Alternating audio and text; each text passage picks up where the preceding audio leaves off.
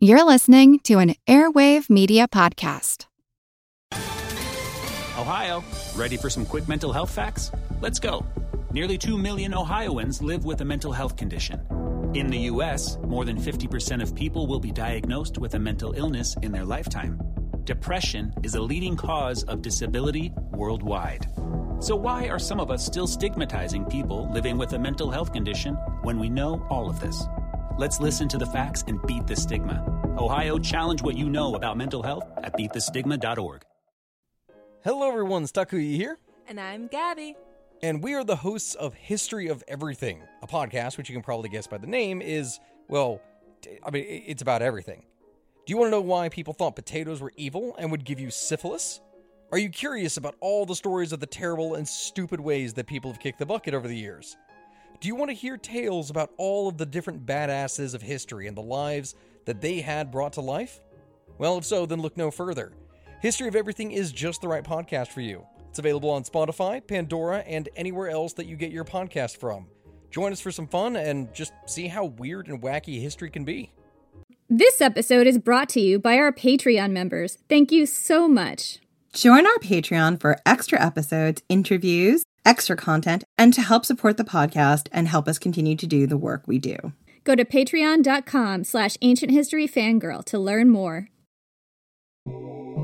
Just Zeus turning into a bird to do the worst shit.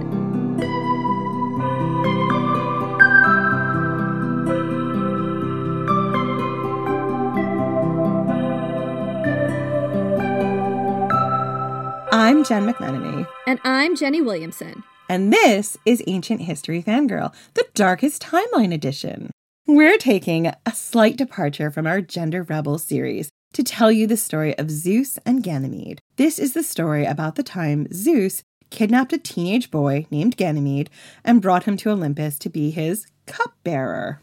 Quote unquote. Diving right into it. Here is your warning for this entire episode. This story is going to include discussion of child abduction, sexual abuse, and Zeus taking bird form to once again be the worst. We're not going into like graphic detail about anything, but it is talking about that. It is. And in all seriousness, this is going to be a dark episode, and it might not be one to listen to, particularly with small children around. Although, why you'd listen to this podcast with small kids around is beyond us. So, if this is such a dark story, why are we telling it? Good question. Because the story of Zeus and Ganymede is essential to the Gender Rebels arc. Although it's not a story about gender rebels at all. Zeus and Ganymede are not gender rebels according to the ancient Greek binary. They were actually the foundation of the gender binary of ancient Greece and Rome. This is the story that explains where the practice of pederasty came from and how it became, ugh, part of the binary. So here we go. Ganymede was the son of Tros, T R O S, Tros, king of Dardania, who would eventually found Troy but had not yet. All the ancient sources make it a point to tell us that Ganymede was beautiful, he had golden hair, beautiful olive skin, and he was, I guess, between the ages of 13 to 15, but for the most part, we've seen 15 as his age.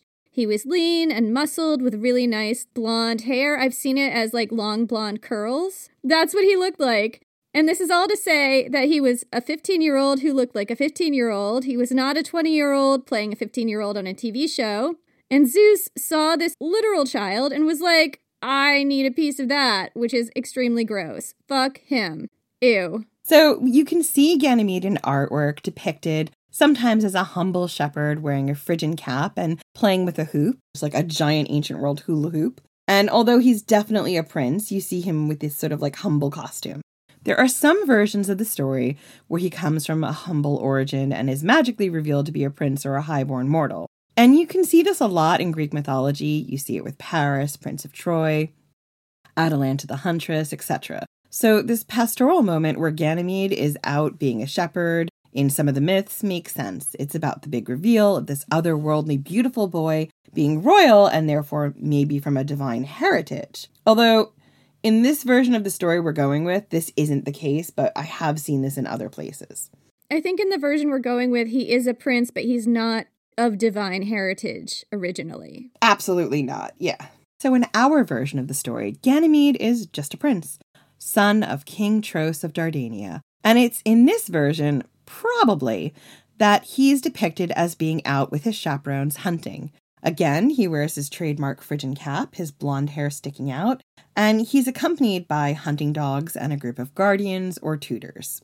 So, yeah, there are various versions of Ganymede's early life, most of which are pretty vague, which is why we're not going into too much detail.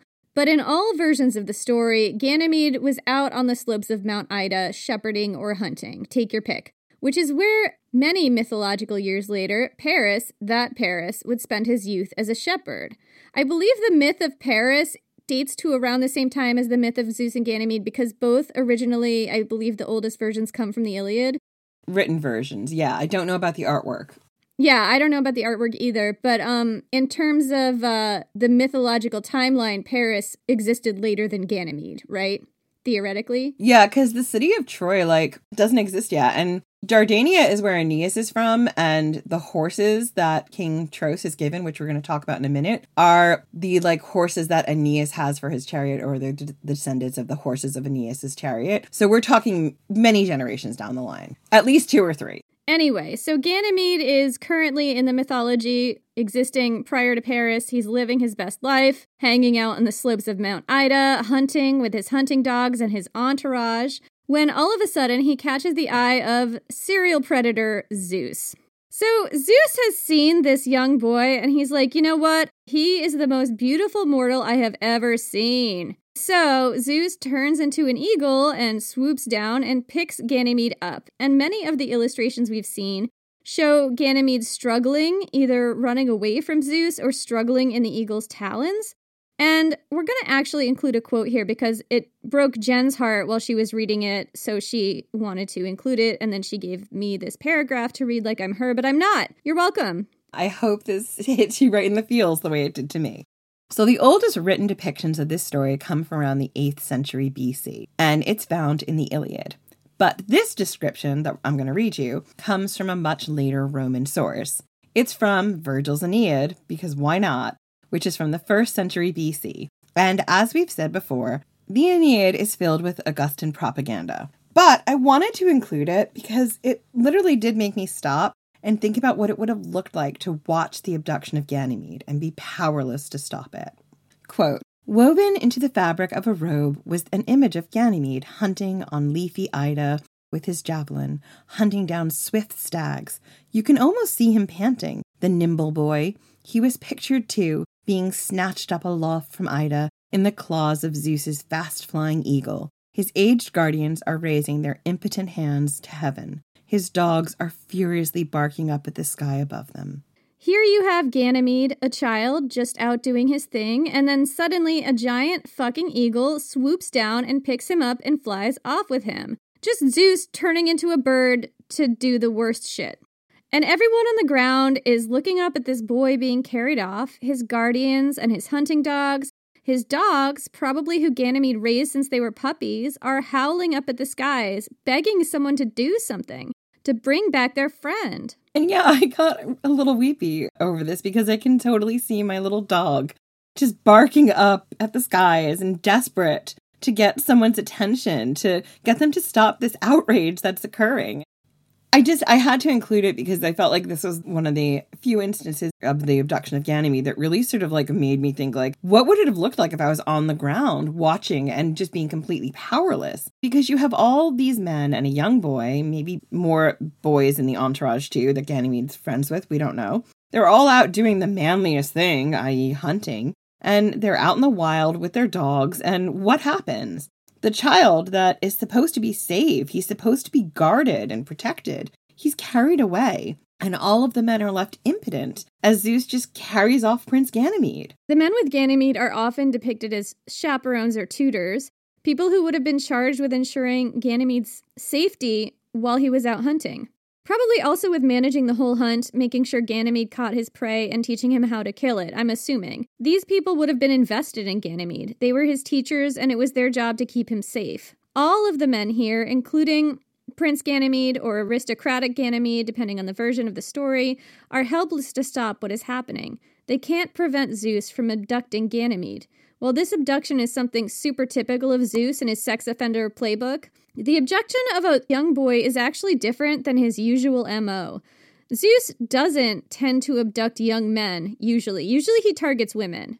Young men, by the virtue of their gender, being male, and their status, in this case royalty, tend to be safe from Zeus's sexual aggression, usually.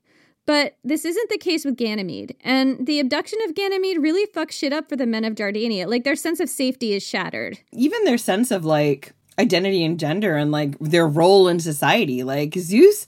Zeus is pulling a total Caligula here. He can do anything to anybody. And while intellectually they know the gods can do anything to anybody, there is this feeling that, like, well, there are rules. There should be safety, right? I mean, obviously, these are shitty rules that say that it's okay to target women but not men. Well, obviously that goes. I mean, that should go without saying. But yes, It should, but we are in the in the darkest timeline.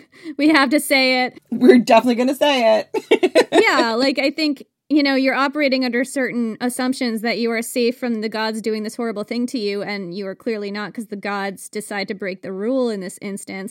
But also, like what you said about this shattering their sense of gender and the impotence of it, I think is really interesting because it goes back to gender as a construct. Like, if specifically for men, if your gender is not something innate to you, but something you do, then you have these crises of gender. Anytime the world doesn't go the way you think it should according to your gender. Like, being a man means protecting the people you're charged to protect.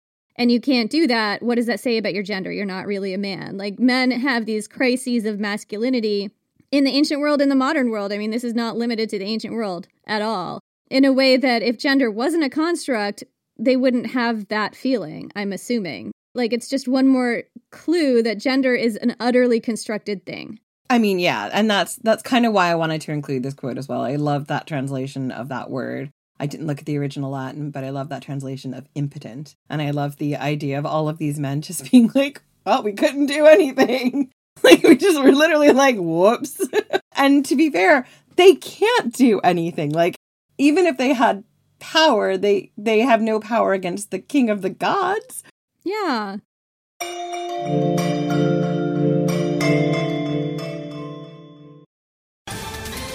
Ohio, ready for some quick mental health facts? Let's go.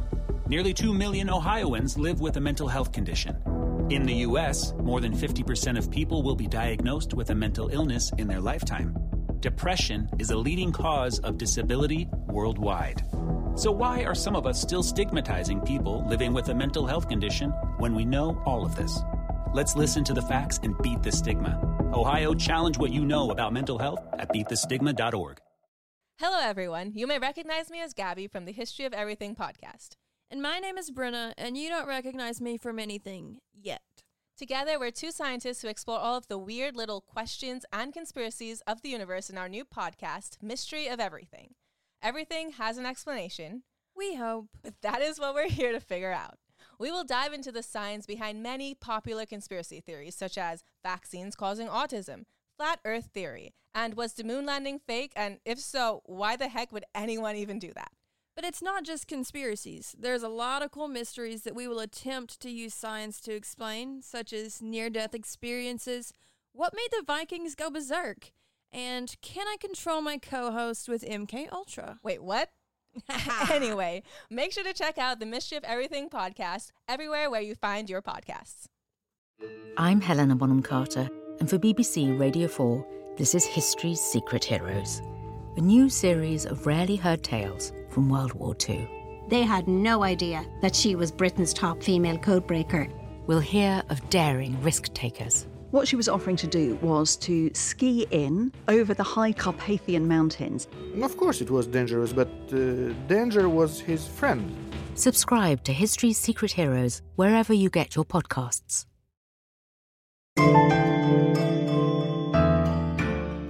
So another factor here is um, how this affected Ganymede's dad, uh, King Tros. King Tros was not okay with what happened to his son. I mean, obviously he wouldn't be. He was absolutely distraught when he was told that a giant eagle had carried off his child.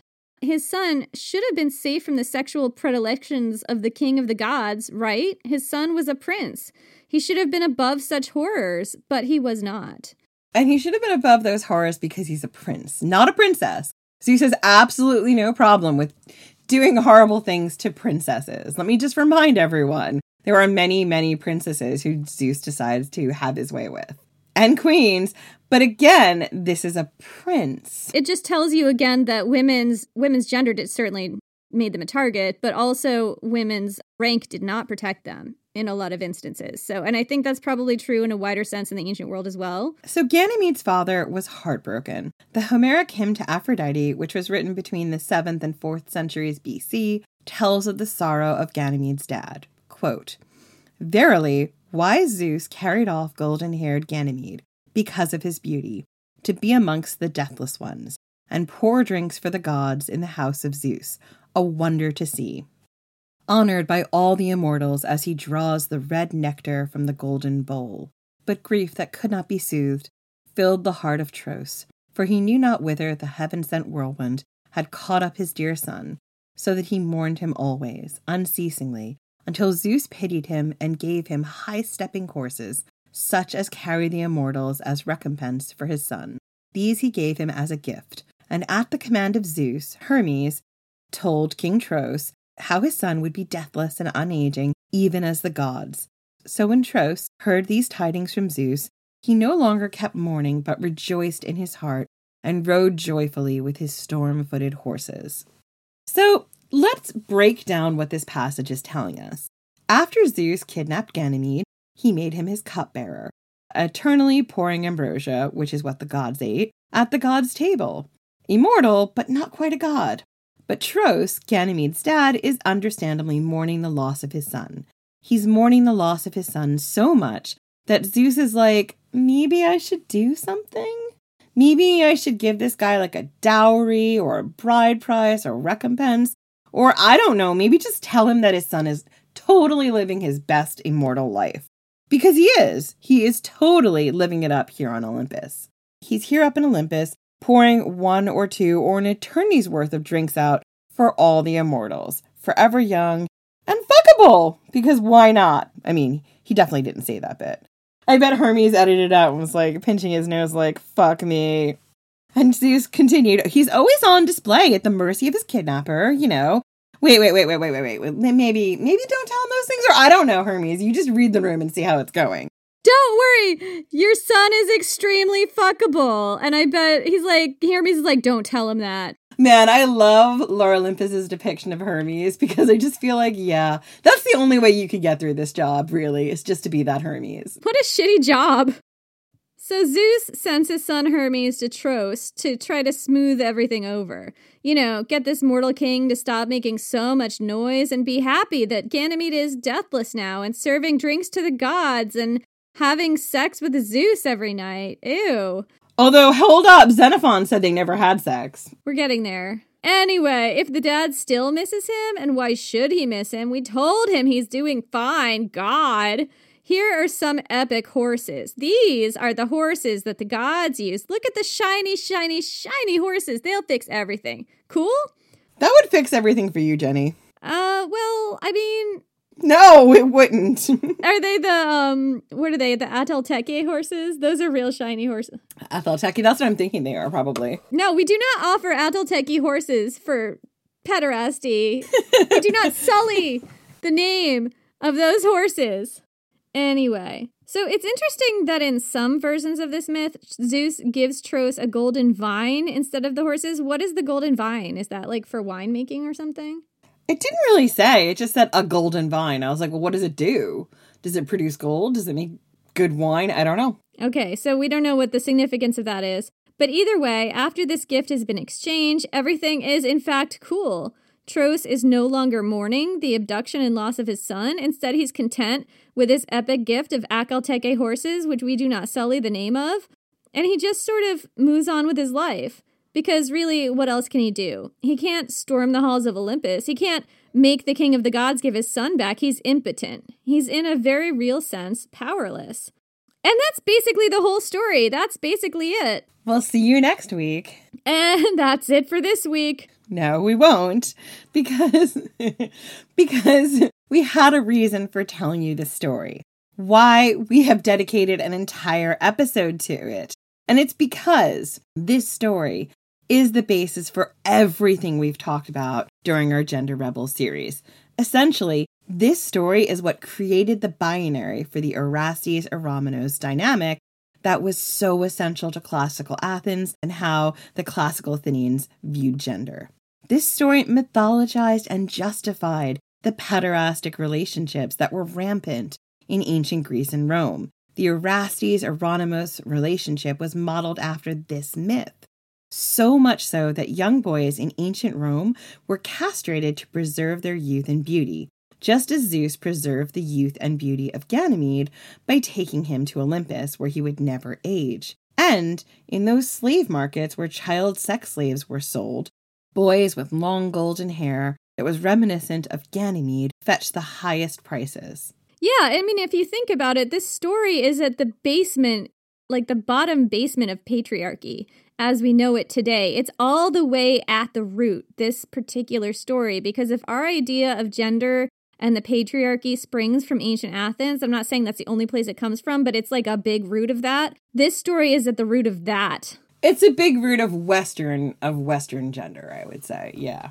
Absolutely. Yeah. So and and you know our binary is different now and I think a lot of that is influenced by Christianity, but that dominance and submission paradigm is still in play. And Christianity also adopted this Erastes and Eromenos relationship. We talked about it a lot in our eunuchs episode. There is evidence in the church of this relationship still coming through. The Catholic Church. Yeah, the Catholic Church carried this forward to the modern day this stuff occurred in the 21st century and is no doubt still occurring in places. This has not stopped. We have not left this in the past. And that's why it's important to talk about it. So, this story perpetuated the idea that this form of abuse, this pederastic relationship, is accepted and even encouraged by the gods. That was something that the ancients took a lot of care to bake into their mythology. We've talked a lot about pederasty this season, and we don't want to go over it too much, but guess what? I guess we're going to go over it some more because everyone wants to hear about it. You can learn a lot more about the uh, Puer Delicatus, which is the ancient Roman version of this paradigm, in our eunuchs episodes. But there are a few things that we need to talk about, particularly in relation to this myth and the history. The pederastic Erastes Eromenos relationship was all about an older, wealthier, more socially or upwardly mobile man who propositions and then takes on a much younger boy. Usually it's a young adolescent boy as his lover. This relationship was considered the binary back then. It was all about dominance and submission. It wasn't necessarily about man and woman in terms of like your sexuality. It was commonplace and obviously horrible, and not considered to be transgressive at all. It was considered to be kind of hetero by the ancient Greeks. There was a particular kind of male coded beauty, really child beauty, that was considered to be the most attractive in terms of male beauty. Like what was a beautiful man? Like their idea of what a beautiful man was was in fact like a, an adolescent boy. No, not necessarily. Their idea of like male youth beauty was Ganymede, but they had they had a different standard for like male beauty, and you see a lot of that in your Heracles statues, right? Like it is a different standard of a beautiful man. You mean like you could be an adult man and also be beautiful?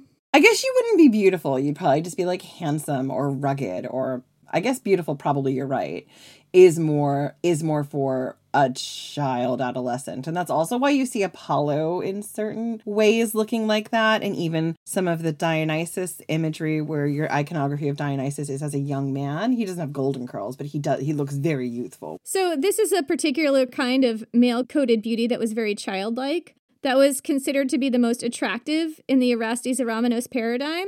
And that standard of beauty was basically Ganymede. Essentially, the most valued Eromenos, or beloved, were said to look like Ganymede blonde curls, very young, no facial hair, very waifish and childlike, which is obviously gross. And this was so desired that eventually in ancient Rome, you got a market for these boys, which we talked about at length, as we said, in our eunuchs episodes. This market resulted in sex slavery, forced castration, and human trafficking, it got extremely dark. Yeah, we are living in the darkest timeline. We're telling you about the darkest timeline. It's all dark. However, the crux of the Erastes Eromenos relationship wasn't supposed to be quite this dark, although it's still pretty fucking awful. The original Athenian Greek idea behind this relationship was that the older man would act as a mentor and benefactor It was the older man's job to help his young lover move up the social ladder, introduce the boy to the right people to advance his career, his family, and his ambitions. That was the theory. The young boy's role was to allow the older dude to, well, to put it bluntly, to abuse him. This was seen in their society as a rite of passage, where the boy did, theoretically, get the right to say no, and where he was supposed to get something out of it. The Roman version was essentially just sex slavery without even the pretext of consent for the boy, no social benefit to him, and also castration was sometimes part of it. And the root of this lover beloved relationship comes from the story of Zeus and Ganymede. So, which historical reality does the original mythology resemble? The Athenian version or the ancient Roman version? I think the interesting thing here is that the Zeus and Ganymede myth was used as a foundational myth to justify both and to say that Zeus had sanctioned both. It was a way to socially sanction both of these types of pederasty. Let's take a look at the history and let's take a look at what we know about Athenian pederasty. This is the darkest timeline. Look, we're going to have some fun stuff next week, we promise. We're going to try and make it lighter. We always say that and then we don't, but we're going to try. We'll see. But anyway, yeah, so let's let's see what we know about the Athenian version and the Roman version, the Puer Delicatus and see see what we can come up with here when we compare them. Yeah, and I would say that just before we compare any of them, Ganymede is powerless in, in all of the myths in the face of Zeus's sexual aggression because he's a child and he's not able to stand up to the king of the gods. The balance of power, it's never going to be equal or even anywhere near equal. To me, it resembles more of the ancient Roman sex slavery than the Athenian version, but I think, as Jenny has said, there is a case that this myth was meant to be the foundational basement for both. Yeah, and I don't think that it's um it's a case. I think it's a fact. Sorry, it's a fact. yeah, I think it was used as a, as a basis for both and a justification for both. It's a way of saying that Zeus had sanctioned both kinds of relationships. But I would say that like the way that Zeus carries Ganymede off, he doesn't get a chance to say no. He's shown struggling. It's very clear that he does not consent.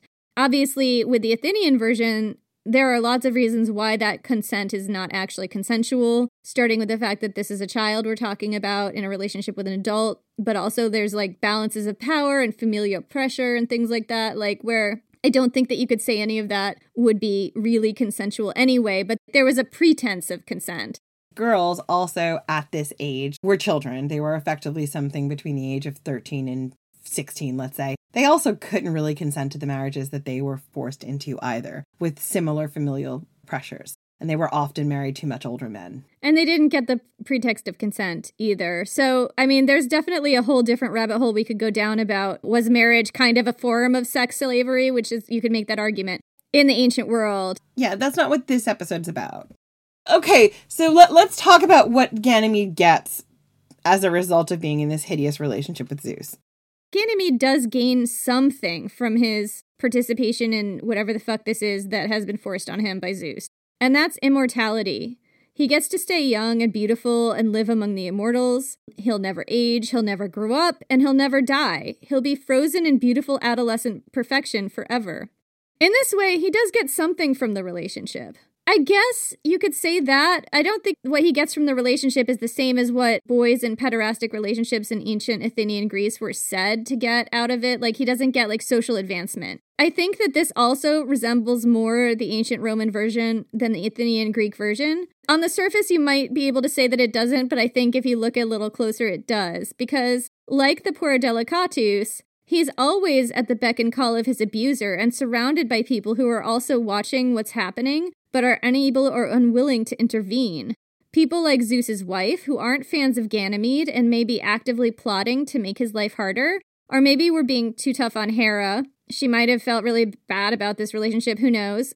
This whole thing is a horror show, and, and it's interesting to say that because uh, Puer Delicatus in ancient Rome, that was an enslaved position. The boy had no out, whereas in Athenian Greece, the boy was supposed to age out of this relationship. This wasn't like forever. And also, castration in the ancient Roman Puer Delicatus situation was supposed to serve the role of preserving the youth and beauty of the boy forever. It was supposed to freeze him in time and not let him grow up. So I think this also resembles the Puer Delicatus situation a lot more in this instance as well. Absolutely. And I am one of those people who I was first introduced to the Greek myths when I was very young, and I love them. And the myth of Ganymede, I was like, well, who doesn't want to live forever and get to hang out with the gods? And now as an adult, I'm like, oh, fuck, this is horrible. Like everything about this as I was doing the research, like my small child brain exploded, and my adult brain was like, this is awful. Like he is stuck in this forever. He never grows up. He's surrounded by people who've seen what have happened to him all the time, who won't intervene on his behalf or who can't intervene on his behalf.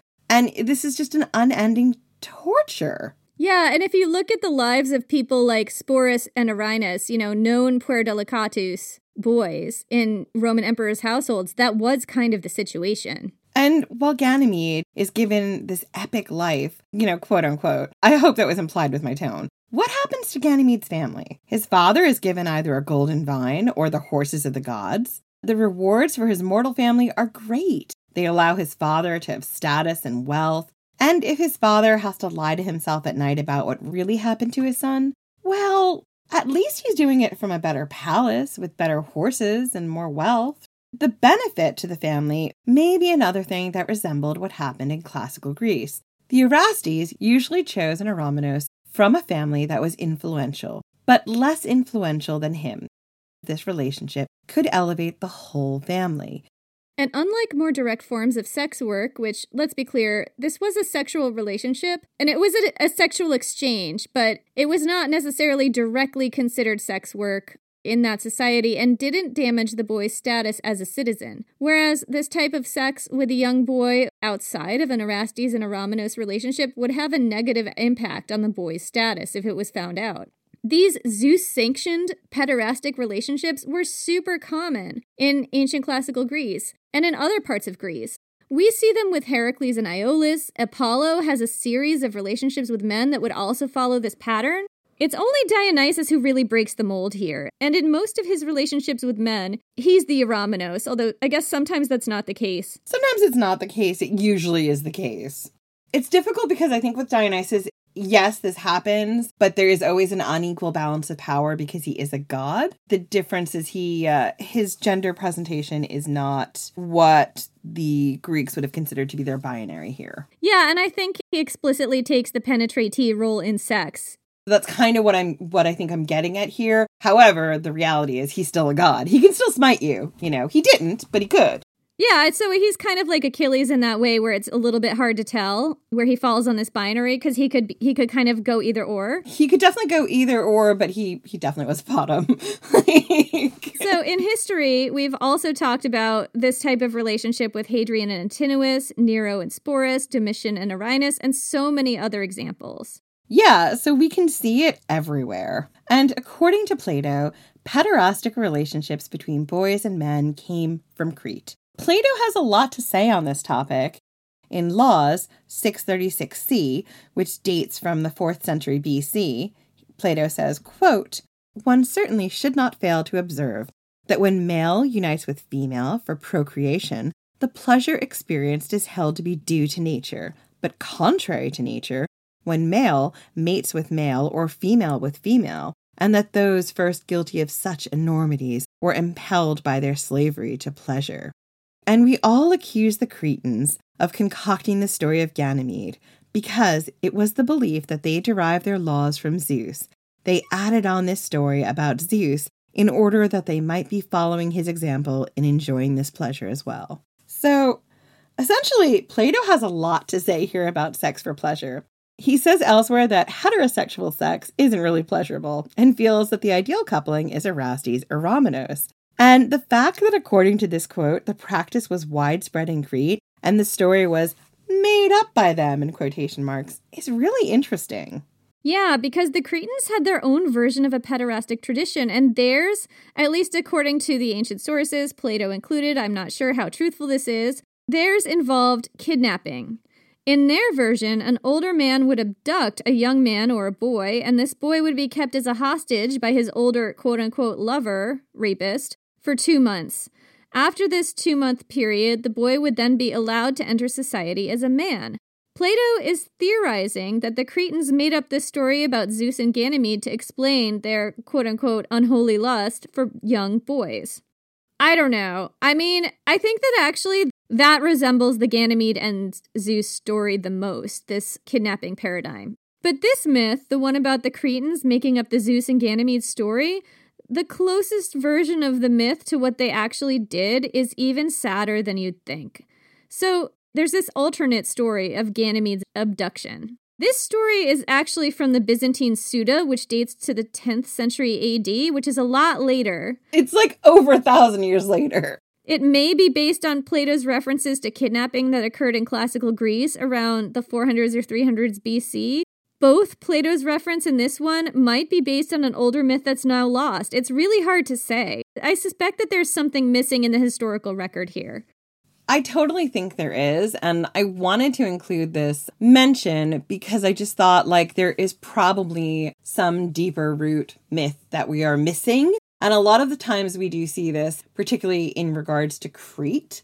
Like we see this a lot with myths about Dionysus and Ariadne and where Dionysus came from. And I think the same is true with Minos and, and Zeus and stuff like that, because Crete had an older had an older culture that we don't actually know a lot about. And that the classical Greeks didn't necessarily know a lot about either. Yeah, exactly. It was old to them. Right, exactly. Because there was this cultural break with the Bronze Age collapse or decline or whatever you want to call it. There was a societal collapse where there wasn't a lot of communication between the old world and the new. And the ancient classical Greeks and the Romans after them absolutely made up myths to explain things that they were seeing in the ruins of older civilizations that had come before. And it's really fascinating, and that's something I would love to do a deep dive on. I'm sure somebody's written the book on this. I just haven't found it. In the artwork that they were seeing, in the remnants and history that remained from that time that they didn't have a story for. But also bearing in mind that people did live on Crete in the 300s and 400s BC when Plato was alive, too. Like, it's not just about the Minoans. Like, it could be something that was happening closer to Plato's time. Like, all of this is very murky and hard to say. Yeah, and also remember, we only have the sources that we have that have survived. And all of this is thousands, you know, we're in the, well into the BCs. Like, we're lucky we have anything. Yeah, so in this story, let's just get to the story. And let's just stop for a minute. Just trigger warning, we're going to talk about suicide here. In this story, the initial kidnapper isn't Zeus at all, it's King Minos of Crete. And this is from the Byzantine Suda from late antiquity, 10th century AD. Quote King Minos of Crete, hearing of the great fame in Phrygia of Tros, the king of Troy, and of his sons, he went to the city of Dardanos, where Tros lived.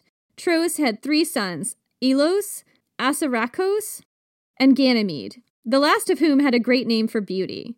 So Minos stayed as a guest with Tros, both giving and receiving presents, and he ordered Tros to summon his sons so that he might see them and give them presents too. But Tros said that they had gone on a hunt, so Minos too wanted to hunt with them. At first, Tros sent one of his attendants into the place where the boys were hunting, around the Granicus River. But Minos, having sent out his ships a little beforehand to the river, came later to the sons and saw Ganymede and fell in love with him. And having given out orders to the Cretans and snatched the boy, he him in the ship is a little fragmentary. He he took him in the ship and sailed away. Minos took the boy and went to Crete. The boy, to ease his pain, killed himself with a sword, and Minos buried him in the temple. Hence, of course, it is said that Ganymede serves with Zeus. So the fact that the idea that Ganymede serves with Zeus here is basically a metaphor for saying that he died. Essentially, yeah. And I wanted to include this version of the myth because it really showed the story from another light. This reality where Ganymede is so desperate to escape the abuse of Minos that he takes his own life would have unfortunately been common for so many boys in ancient Greece and Rome. And the fantasy that Ganymede then gets to live happily with Zeus and the Olympians is supposed to take some of the sting from the myth, but for me, all it does is highlight the harsh reality for some boys in the ancient world.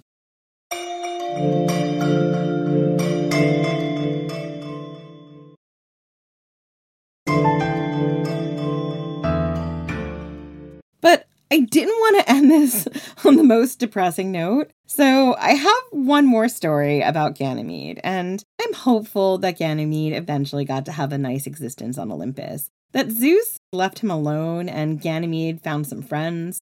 According to Xenophon, Zeus loved this is Xenophon, and he puts like this whole argument in the mouth of Socrates in one of the things that Xenophon wrote. But essentially, Xenophon says that Zeus loved Ganymede for his mind and his soul, and that the relationship wasn't sexual. Xenophon in um I think in Plato's Symposium was the guy who thought that Achilles and Patroclus were just really good friends. Yeah, Xenophon really has a an issue here with um understanding how how how stuff works.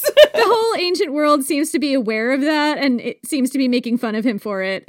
Xenophon is very clear that Zeus was not having sex with Ganymede. Zeus just really had a thing for Ganymede's mind. He was a very smart boy and and his and his spirit. It was not about sex. Xenophon gives us this evidence by saying that Ganymede's name, the root of it, breaks down to Ganu, meaning taking pleasure, and Mede, or mind. Further evidence for this theory, according to Xenophon, is that Zeus never made any of his other lovers immortal, which, I mean, that is true, but also, Xenophon, get your shit together. Zeus abducted Ganymede, and Ganymede might have gone off without complaining, according to Xenophon. This is all in brackets, but honestly, who the fuck was Ganymede gonna complain to? Who was gonna overrule Zeus? It's not like Ganymede could complain to anybody. Exactly. I saw that as like another argument somewhere. It's like, well, Ganymede just went and he didn't complain. I'm like, but who could he complain to? like, this is horrible. I mean, that's a little bit like victim shaming. It's totally victim shaming. It's like victims of rape aren't objecting enough, so they're not really being raped, or, you know, like things like that. That's what it sounds like. It's absolutely that. It's absolutely victim shaming. And I included it because I was absolutely furious when I read that argument. Number one, Ganymede has no one he can complain to. This is the king of the gods. Like, there is literally no one higher than Zeus. And he has no choice in the matter. So, whether or not this relationship is sometimes depicted in artwork or in mythology as Ganymede being without complaint. Who's he going to complain to? It's so dark, it's so wrong, and it's just blaming the victim, and it's just awful, and it's one of the many reasons why Zeus is the worst. Yeah, so um putting Xenophon's absolute bullshit aside for a second, here's another story that isn't the worst timeline ever. It just takes it a notch lighter. This is a late source. It's from the 5th century AD, but it gives us a look at what Ganymede's life might have been like in the not as dark timeline. Like, I guess if we're going with this Xenophon idea that they weren't having sex, or maybe if Zeus lost interest after a while and Ganymede eventually got to be left alone. I don't know. Like, it's not as bad as it could be. I mean, it's still bad, but. It's still awful, but like, at least Ganymede has a life outside of Zeus. And I guess that's kind of what I was hoping to leave us on. So, Ganymede wasn't the only never aging child on Mount Olympus. There were others, and there are some stories about them all being playmates. Can you tell us a little bit about these other non aging children here? Because I don't know anything about this really. So, for a long time, the non aging children were Eros, and he had a few like brothers and sisters who were non aging as well. They were depicted with Aphrodite as being sort of like essentially, we call them little cupids. They're not, they have a different name that I now can't think of because it is late and my brain is broken. There's people like Hymenaeus, who's the god of marriage.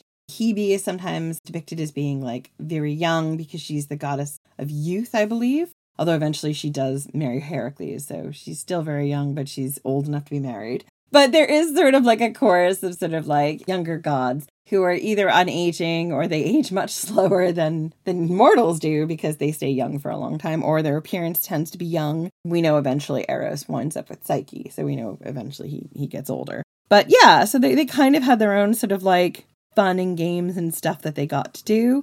And I kind of wanted to just include this idea that maybe there was some joy in Ganymede's life. Maybe. I love the fact that Hymenaeus is the god of marriage and the word hymen is in there. Absolutely. That's where it comes from. But these are like this sort of flock of, of cherubic babies that sort of flocks around Aphrodite and they kind of all represent various facets of love. Yeah, and there's there's different ones. Like there's definitely like um One's unrequited love. I think some are like different types of desire. And a lot of times they are depicted as being children or babies. They all have different aspects. This is just an aspect of them. Yeah, so I'll give you this quote, which is um it's Ganymede not in the darkest timeline. Quote the Greek goddess of beauty, uh, one of the Charites, found Eros on the golden top of Olympus shooting the nectar drops from a cup. Uh, what he was actually doing was playing Cottabos, If you have listened to our other episodes, you know what Cottabos is. So they're playing Cottabos. Beside him stood Hymenaeus, his fair haired playfellow in the dainty game. Hymenaeus, again, was the childlike god of marriage. He had put up as a prize for the victor something clever made by his haughty mother, Urania. Winged Eros had taken and put up a round golden necklace as a prize for victory. A large silver basin stood for their game, and the shooting mark before them was a statue of Hebe, shown in the middle pouring the wine. The umpire in the game was Ganymede, cupbearer of Zeus, holding the garland. Lots were cast for the shots of unmixed wine, with varied movements of the fingers. These they held out, these they pressed upon the root of the hand, closely joined together. A charming match it was between them. Eros won the contest, and Ganymede, laughing, handed the dainty garland to Eros. Quickly he picked up the beautiful necklace and lifted the globe, and kept the two prizes of their clever drop game. There's another story of Eros and Ganymede playing knucklebones. It's early on in Ganymede's time on Olympus, and Eros is a terrible cheater and he wins. And Aphrodite goes over to her son because she's furious and she tells him that it's not fair to cheat a beginner. And I found that really endearing, and I'm not sure why. So cute, right? She's just telling him off. She's like, man, that kid has it hard enough. Could you not like cheat? and it's also like really normal. You know, like anybody's parents have probably yelled at them at some point for doing this to their younger sibling, right? Yeah. And it, it looks like as time went on, maybe Eros and Ganymede had some kind of friendship. Maybe over the course of their long lifetimes, they found themselves able to forge a companionship, a friendship, and a new kind of found family amongst the dysfunctional Olympians. At least, that's my hope. So that's it for this week. Join us next week when we talk about whatever we're talking about next. um, you know the drill. You can find us on Twitter at Ancient Hist Fan and on Facebook and Instagram at Ancient History Fangirl. And you can find us on Patreon at patreon.com slash ancient history fangirl. And we've got some new patrons to thank. Yes, we do. Thank you very much to Mark LeBlanc, Shannon Carone, and Kinsey Bunch. And we've got a new five star review to share. Why don't you do it this time, Jen? All right. Love it. I found this through its sister podcast, Let's Talk About Myths, Baby. I mean, we're not technically Liv's sister podcast, but we kind of love the idea that we might be her sister podcast. We're keeping that. Uh, and the and the review continues. And I've been binging ever since. I'm currently in the middle of season three, and I can't wait for the recent Gender Rebel stuff. I love the gender inclusive language and the bias transparency. Big thumbs up from a gender fluid lesbian. This is from Athena Help Penelope via Apple Podcasts. Thank you so much. Thank you so much. We appreciate the review. Thank you. We do. And remember, please rate and review us. And if you leave a review, we will try and get it read on the podcast. We appreciate these reviews. They've really meant so much to us. Yeah. Thank you so much. And we will see you next week.